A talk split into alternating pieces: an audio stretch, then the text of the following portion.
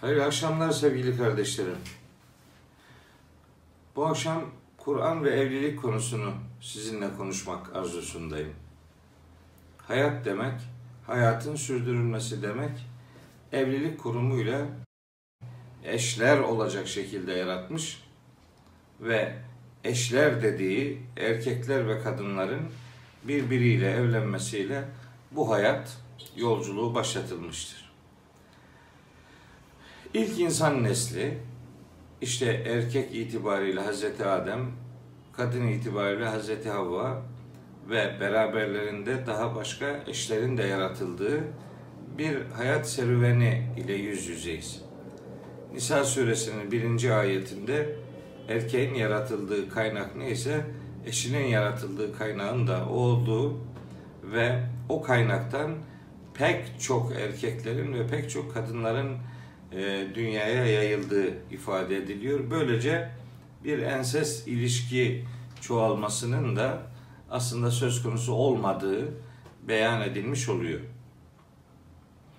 Eş, eşler birbirini tamamlayan iki unsur olarak görülür, görülmelidir.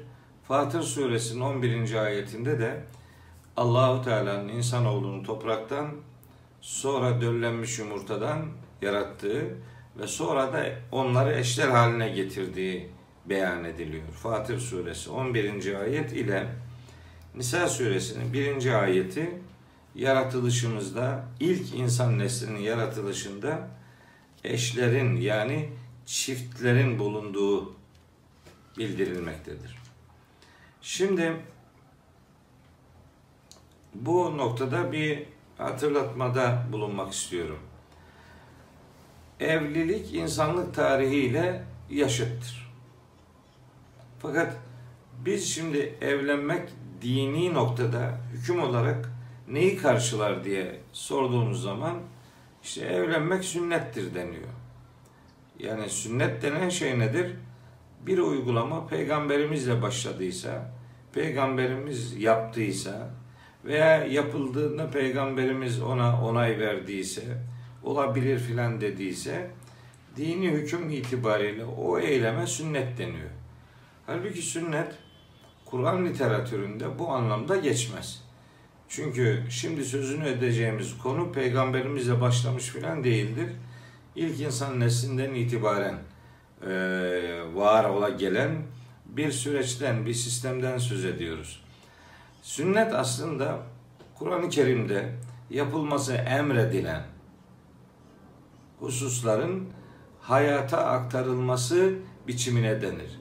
Yani Allahu Teala bir eylemin yapılmasını emretmişse o eylemin hüküm olarak karşılığı farzdır. O eylemin hayata nasıl geçirildiği noktasındaki pratik itibariyle o davranış sünnet olarak tarif edilir. Yani hüküm olan bir farzın eylem olarak hayata geçirilmesine sünnet diyoruz. Öyleyse evlenmek sünnettir sözü peygamberimiz itibariyle onun söylediği bir hadis nakledeyim size. En nikahu sünneti femen ragibe an sünneti feleyse minni. Yani nikah benim sünnetimdir. Kim ondan yüz çevirirse benden değildir. Yani yapılsa da olur, yapılsa iyi olur ama yapılmasa da sorun değildir türünden bir eylem için peygamberimizin böyle bir tarif getirmesi söz konusu değil. Yani namaz kılmak nasıl farz ise ve bunun namazın şeklini peygamberimiz nasıl ortaya koyduysa o şekle nasıl sünnet diyorsak evlilik de hüküm olarak farzdır. Ancak bunun e, nasıl uygulanacağı noktasındaki pratik karşılığı itibariyle evlenmek eylem olarak sünnet diye tarif edilebilir. Eylemi sünnettir, hükmü farzdır diye bu e, noktayı özellikle bir belirleyeyim diye e, düşündüm. Bugünkü programı bu esas üzerinden paylaşmak istedim. Şimdi Kur'an-ı Kerim'de evlilikle alakalı detay denebilecek bilgiler var değerli kardeşlerim. Bir defa en baştan şunu söyleyeyim. Nur suresi 32. ayet evlilik kurumunun farz olduğunu ortaya koyan bir delildir. Allahu Teala orada buyuruyor ki: "Ve enkihul eyama minkum ve salihin min ibadikum ve imaikum." Yani içinizden bekar olanları evlendirin. Durumu müsait olan köle ve cariyeleri de evlendirin. Eğer bunlar fakir iseler Allah kendi ihsanından onları zenginleştirecektir. Nihayetinde Allah her imkanı en geniş olan ve herkesin durumunu hakkıyla bilendir. Şimdi Nur suresi 32. ayet gereği evlenmek kurumsal anlamda topluma yönlendirilmiş bir görevdir. Yani farzdır. Nur suresi 32. ayet delilimizdir.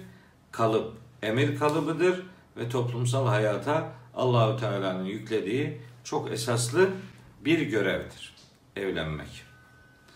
Peki kimlerle evlenilemez? Kimlerle evlenilemeyeceği önemli bir konudur. Kalkıp da herkes herkesle evlenemiyor öyle şey yok. Evlenilemeyecekler var. Nisa suresi 22, 23, 24. ayette bunun detay diyebileceğimiz anlatımları vardır. Mesela babaların evlenip ayrıldığı kadınlar çocuklara haramdır. Ve la tenkihu ma nekaha abaukum minen nisai. Babalarınızın buradaki aba baba dede yani yukarı doğru herkesi içerir. Babalarınızın nikahladığı kadınlar eğer evlilik boşanmayla sona erdirilmişse onlarla evlenmek yasaktır. Ve la tenkihu nikahlamayın bitti. Yasak. Bir. İki. Hürrimet aleyküm ümmatüküm anneler ve benatüküm kızlar ve ahavatüküm kız kardeşler ve ammatüküm halalar ve halatüküm teyzeler ve benatül ahi işte erkek kardeşin kızı ve benatül uhtu kız kardeşin kızları ve ummahatukum allati erdaneküm işte süt anneler. Ve ahavatüküm miner radaati. Süt kız kardeşler, süt kardeşler. Ve ummahatun nisaikum. İşte kayınvalideler. Ve rabaibukum allati fi hucurikum min nisaikum allati dehaltum bihinne. Ee, henüz kendileriyle birleştiğiniz eşlerinizin evlerinizde bulunan üvey kızları, kızlarınız yani bir eş daha önceki başka birinden e, evlilik yapmış ve ondan çocuk sahibi olmuşsa işte o kızlar. Ondan sonra ve halailu ebnaikum ellezine min aslabikum kendi sürgünüzden olan çocuklarınızın yani oğullarınızın işte eşleri iki kız kardeşi bir arada nikahlamak bunlar haram. Hangi ayet bu? Nisa suresi 23. ayet. 24. ayette de evli kadınlar hiçbir evli kadınları evli kadının evliliği devam ederken o kadın başka biriyle evlenemez. Şimdi bu üç ayet bize bu noktada açık bilgi veriyor. Nisa 22, Nisa 23, Nisa 24 hani bunu evinizde Kur'an-ı Kerim meallerine bakarak da nihayetinde bir daha bir daha e, konu itibariyle pekiştirebilirsiniz. Bu evlilikte bir kan bağı yasak oluşturur. Bir de işte e, süt bağı yasak oluşturur. Bir de nikah bağı yasak meydana getirebilir. Yani iki kız kardeşle evlenilmez, kayınvalide ile evlenilmez. Bu kan bağından öte hısımlık dediğimiz e, evlilik nedeniyle meydana gelen yasakları oluşturur. Mesela süt anneler, süt kız kardeşler bu da sütten kaynaklanan haramlığı meydana getirir. Ayrıca kan bağı söz konusudur. İşte kan bağı da anneler, kızlar, kız kardeşler, erkek kardeşin kızları, kız kardeşin kızları, halalar, teyzeler işte bunlar birinci derecede yakınları mahremlerdir. Bunlarla evlenmek kesinlikle haramdır. Fakat evlenilmesi haram olanlar sadece bunlar değildir. Başka haram evlilikler de var. Kim bunlar? Bir, Bakara suresinin 221. ayetinde beyan edilir. Allahu Teala müşrik kadınlarla evlenmeyi yasaklar. Ve la tenkihul müşrikati hatta yu'minne. İman edinceye kadar müşrik kadınlarla nikahlanmayın. Müşrik kadınları nikahınızı almayın. Ve la tunkihul müşrikine hatta yu'minu. Kızlarınızı da müşrik erkeklere vermeyin ta ki onlar evleninceye şey iman edinceye kadar.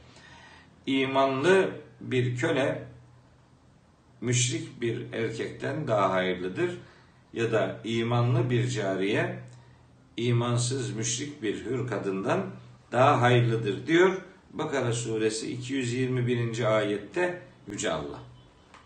Bu çok önemlidir. Bu önemi nedeniyle özellikle hatırlatılması gereken bir nokta olduğu kanaatindeyim. Şimdi kendileriyle evlenilemeyecekler kapsamında elinde nikahı bulundurmak doğru değildir diye hüküm verilen bir başka kadın grubu Mümtehine suresinin 12 10. 10. ayetinde ifade edilir. Orada ve la tumsiku bi isamil kevafir. E, kafir olan kadınların ismetlerini yani nikahlarını ellerinizde tutmayın. Ta, taraflardan biri kafirse Kur'an o evliliğin e, sahih bir evlilik olmadığını söyler. Bu hususlar yani Kur'an'da detayı diyebileceğimiz noktalar ortaya konulunca bu tür evliliklerden mutlaka kaçınmak gerekir. Bunun dışındaki evliliklerin bazen işte yöre itibariyle, bazen kültür itibariyle, işte alışkanlık e, hissedilmeyen, alışkanlık kesbedilmeyen veya çok hoş karşılanmayan bir takım evlilikler noktasında geri kalan uygulamalar kişilerin tercihine kalmıştır. O evlenir veya evlenmez. O muhatabı kendisi seçer. Muhataplar birbirlerini seçerler.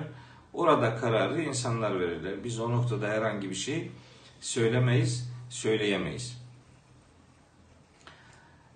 Ee, Nur suresinde zani biri ancak zinakar biriyle veya müşrik biriyle nikahlanır. Zinakar bir kadın da ancak zinakar bir erkek veya müşrikli nikahlar veya müşrik biri onu nikahlar. Bu tür ilişkiler müminlere haram kılınmıştır diye Nur suresinin 3. ayetinde bir beyan var. Buradaki müşriklik nikaha ortak koşan zinakarlık manasında müşrikliktir. Yoksa zina etmek bir adamı fiili helal saymadıkça sahibini dinsiz yapmaz. O itibarla zinakar biri zinakar biriyle evlenir. O ona layıktır diye bir açılım ortaya koyarız. Nur suresinin yine 26. ayeti bu noktada bize bir fikir verir. El habisatu lil habisin vel habisune lil habisat. Yani pis kadınlar pis erkeklere, pis erkekler pis kadınlara layıktır. Ve tayyibatu lit tayyibin ve tayyibune lit tayyibat. Temiz erkekler temiz kadınlara, temiz kadınlar temiz erkeklere layıktır. Beyanı bize zinakarlığın zinakarlıkla ancak örtüşebileceği e, mesajını verir. Temiz değilse bir pis gidişata alışkanlık e, kazanmışsa onun hakkı kendisi gibi olanlardır. Ancak bir defa böyle bir zina yapmış adam eğer samimiyetle tövbe etmiş ise, gerçekten tövbe etmiş ise onun tövbesi ebediyen zinakarlık hükmüne tabi tutulmasını gerektirmiyor. Bir e, ifade noktasında bunu da sizinle paylaşmış olayım. Bir şey daha söylemeliyim. Kimlerle evlenilir, evlenilmez noktasında. Maide suresi 5. ayette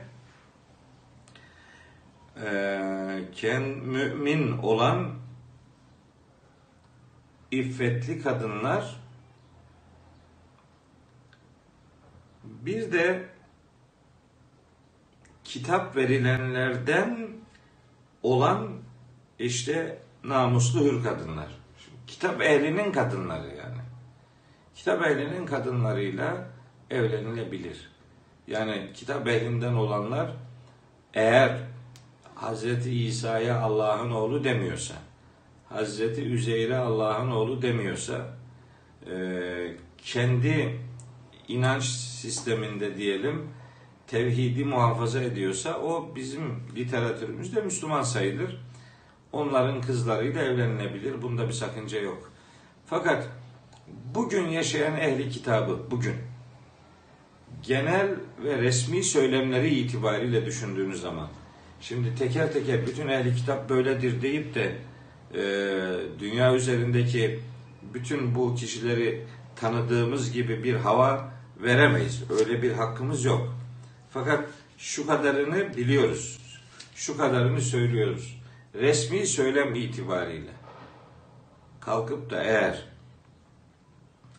biri Allah'a çocuk isnat ediyorsa Kur'an böyle bir isnadın küfür ve şirk olduğunu söylüyor.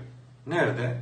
Maide suresinin 72. ayetinde kim Allah Meryem oğlu Mesih Allah'tır ya da Allah üçün üçüncüsüdür teslise her kim inanıyorsa lekad kefere bu kafirdir diyor Allahu Teala.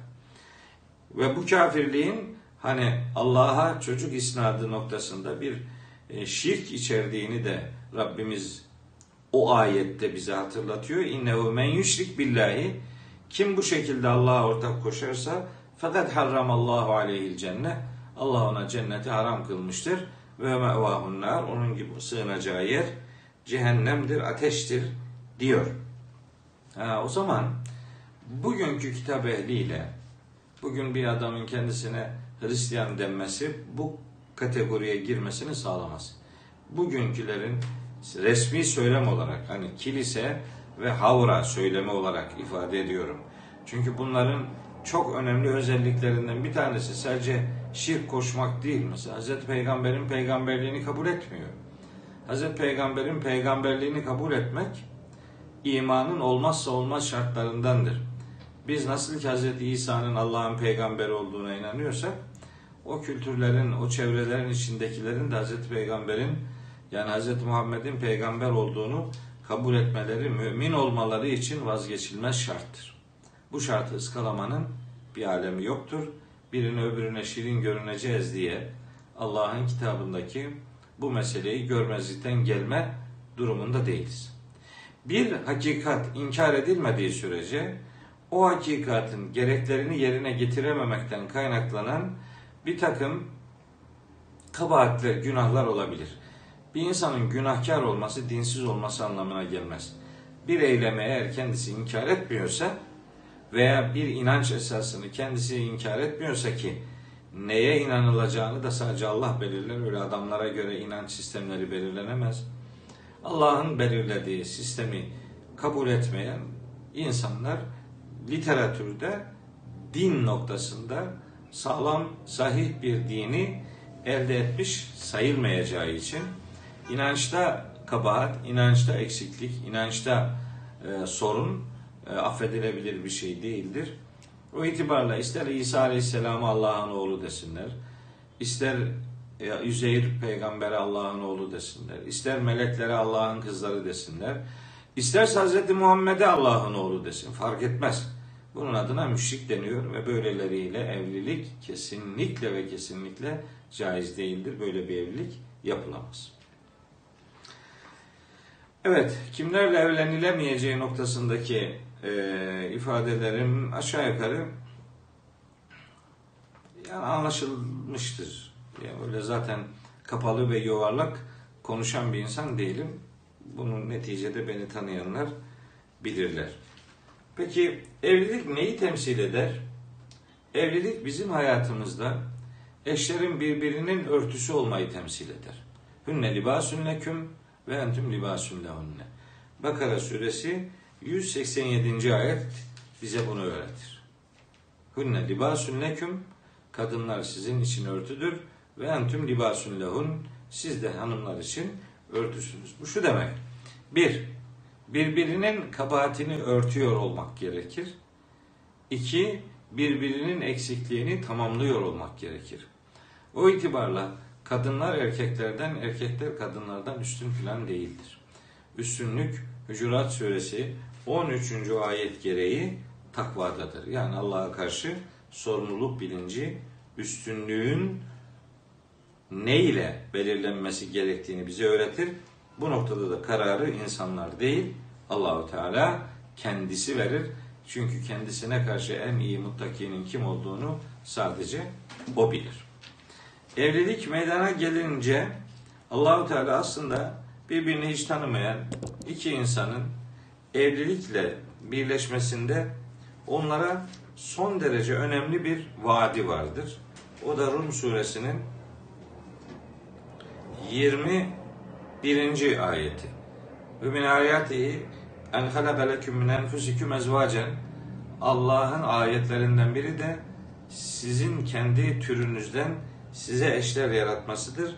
Böylece liteskünü ileyha eşlerinizle huzur ve sükun bulacaksınız. Yani evlilik birbirinin başına bela olmayacak. Bir sükun, bir gönül huzuru, bir gönül dinginliği, bir gönül e, refahı, bir sakin olma, bir sükun elde etme noktasında evliliğin gerekçesi budur. Yani birbirine katlanmak filan değil. Birbirinin derdini dert, dert edinmek ve o derdi vazgeçilmez hale getirmek değil. Huzur bulma, huzur. Liteskünü ileyha. Sükun bulacağız, huzur bulacağız. Yani evlilik bir azap sebebi olmayacak. Evlilik bir huzur vesilesi olacak. Öyle diyor Rum suresi 21. ayette. Sonra ve ceale beyneküm meveddeten ve rahmeten. Allahu Teala eşler arasına meveddet ve merhamet koyacağını vaat ediyor. Meveddet sonradan elde edilen ve içi değerlerden oluşan sevgiye derler. Rahmet de merhamet etmek demektir. Yani meveddet ve merhamete en layık olanlar eşlerdir. Birbirlerini bu çok önemli değerden mahrum bırakmamalıdırlar. Kaldı ki eğer gerçekten samimiyetle iman ve salih amel sahipleri iseler eğer Meryem suresi 96. ayet bir sevgiyi Cenab-ı Hakk'ın yaratacağını bize müjdeler öğretir. O itibarla evlilik bir huzur kurumudur. Evlilik bir sükun e, vesilesidir. Biz evlilikle kendimizi eşlerimizin, eşlerimiz bizlerin örtüsü olduğumuz bilinciyle bir taraftan birbirini tamamlamayı, bir taraftan eksikliklerimizi e, kemale erdirmeyi, bir taraftan kabahatlerimizi örtmeyi, başka takım, başka şeylerden bizi korunaklı hale getirmeyi ortaya koyar. Hele ki kadınların iffetli kadınlarla alakalı muhsanat kelimesinin kullanılmasının maksadı da işte namusunu kale gibi koruyan insanlar demektir. Muhsanat o demek yani. Husun kaleler demektir. Muhafaza edilmiş. İffetini muhafaza eden kadınlar iffetlilik noktasında e, evlilik insana bir korunaklılığı e, getirir. E, Müminun suresinde, Me'ariç suresinde وَالَّذ۪ينَ هُمْ لِفُرُوجِهِمْ hafizun ifadeleri geçer. Yani ferçlerini yani namuslarını, iffetlerini korurlar. Evlenmeden önce de korurlar, evlilikle de korurlar. Evlendiklerinde de başkalarının namuslarına e, el sürmemek noktasında böyle bir dikkat ortaya koyarlar. Kamil mümin olmanın önemli e, unsurlarından bir tanesi budur. Tabi konu tek başına evlilik olunca ve Kur'an evlilik başlığını alınca e, daha başka konuşacak şeyler de var. Ama hepsini bir programda elbette söyleyecek durumumuz yok. Belki hani başlık bu olunca kardeşlerimizin merak edip de acaba bu konuda bir şey dedi mi diye soracakları bir noktada evliliğin yaşı konusudur. Kimlerle yaş itibariyle evlenilebilir? Bir defa çocuklarla evlenilmez. Nikah çağı diye bir çağ vardır. Evlilik çağı diye bir çağ vardır. Evlilik çağı demek bülü çağı demek değildir. Evlilik çağı erişkinlik, rüşt yetişkinlik çağıdır yani. Neyin doğru, neyin yanlış olduğunu fark edebilecek. Mesela yetimlerin denenmesiyle alakalı diyor ki vebtelül yetama yetimleri deneyin hatta idâ belagun nikaha nikah çağına ulaşıncaya kadar. Fe inânestum minhum rüşten onlardan bir erişkinlik, yetişkinlik yani bir tamamlık görürseniz o zaman mallarını onlara verin. Yani bir insan bir mala sahip olabilecek çağı ne zaman elde ediyorsa işte evlilik çağı odur. Bu da hani Kur'an'da doğrudan yaş söylemez. Bunu söyler. Bunu söyleyince de bazı insanların hani istismar etmesinin kapısı aralanıyor demek değildir. Bu ortalama 18 yaş olarak kabul edilebilir. Dünya üzerinde de bu böyledir. Peygamberimizin yaptığı evliliklerde de nihayetinde gözetilen asgari yaş sınırının Hazreti Ayşe örnekliğinde 18 olduğunu zaten biliyoruz.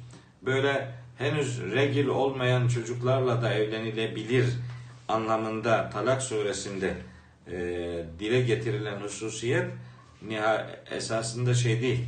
Yani hiç regil olmamış, olamamış yani henüz daha sübyan yaştaki ifadesini vermez. Talak suresinin dördüncü ayeti e, henüz yani e, regil olama, olma yaşını geçenler veyahut da olamayanlar. Yani bir sıkıntıdan dolayı regil olamayan kadınlar e, e, evlilik noktasında e, onlarla e, evlilik yapılabilmesi noktasında bir yaş sınırı bize vermez. Yaş değil o. O hiç o evlenmeye, evlenemeyen, evlilik çağına henüz gelmeyen çocuklarla da evlenilebilir. Böyle bir şey vermez bize.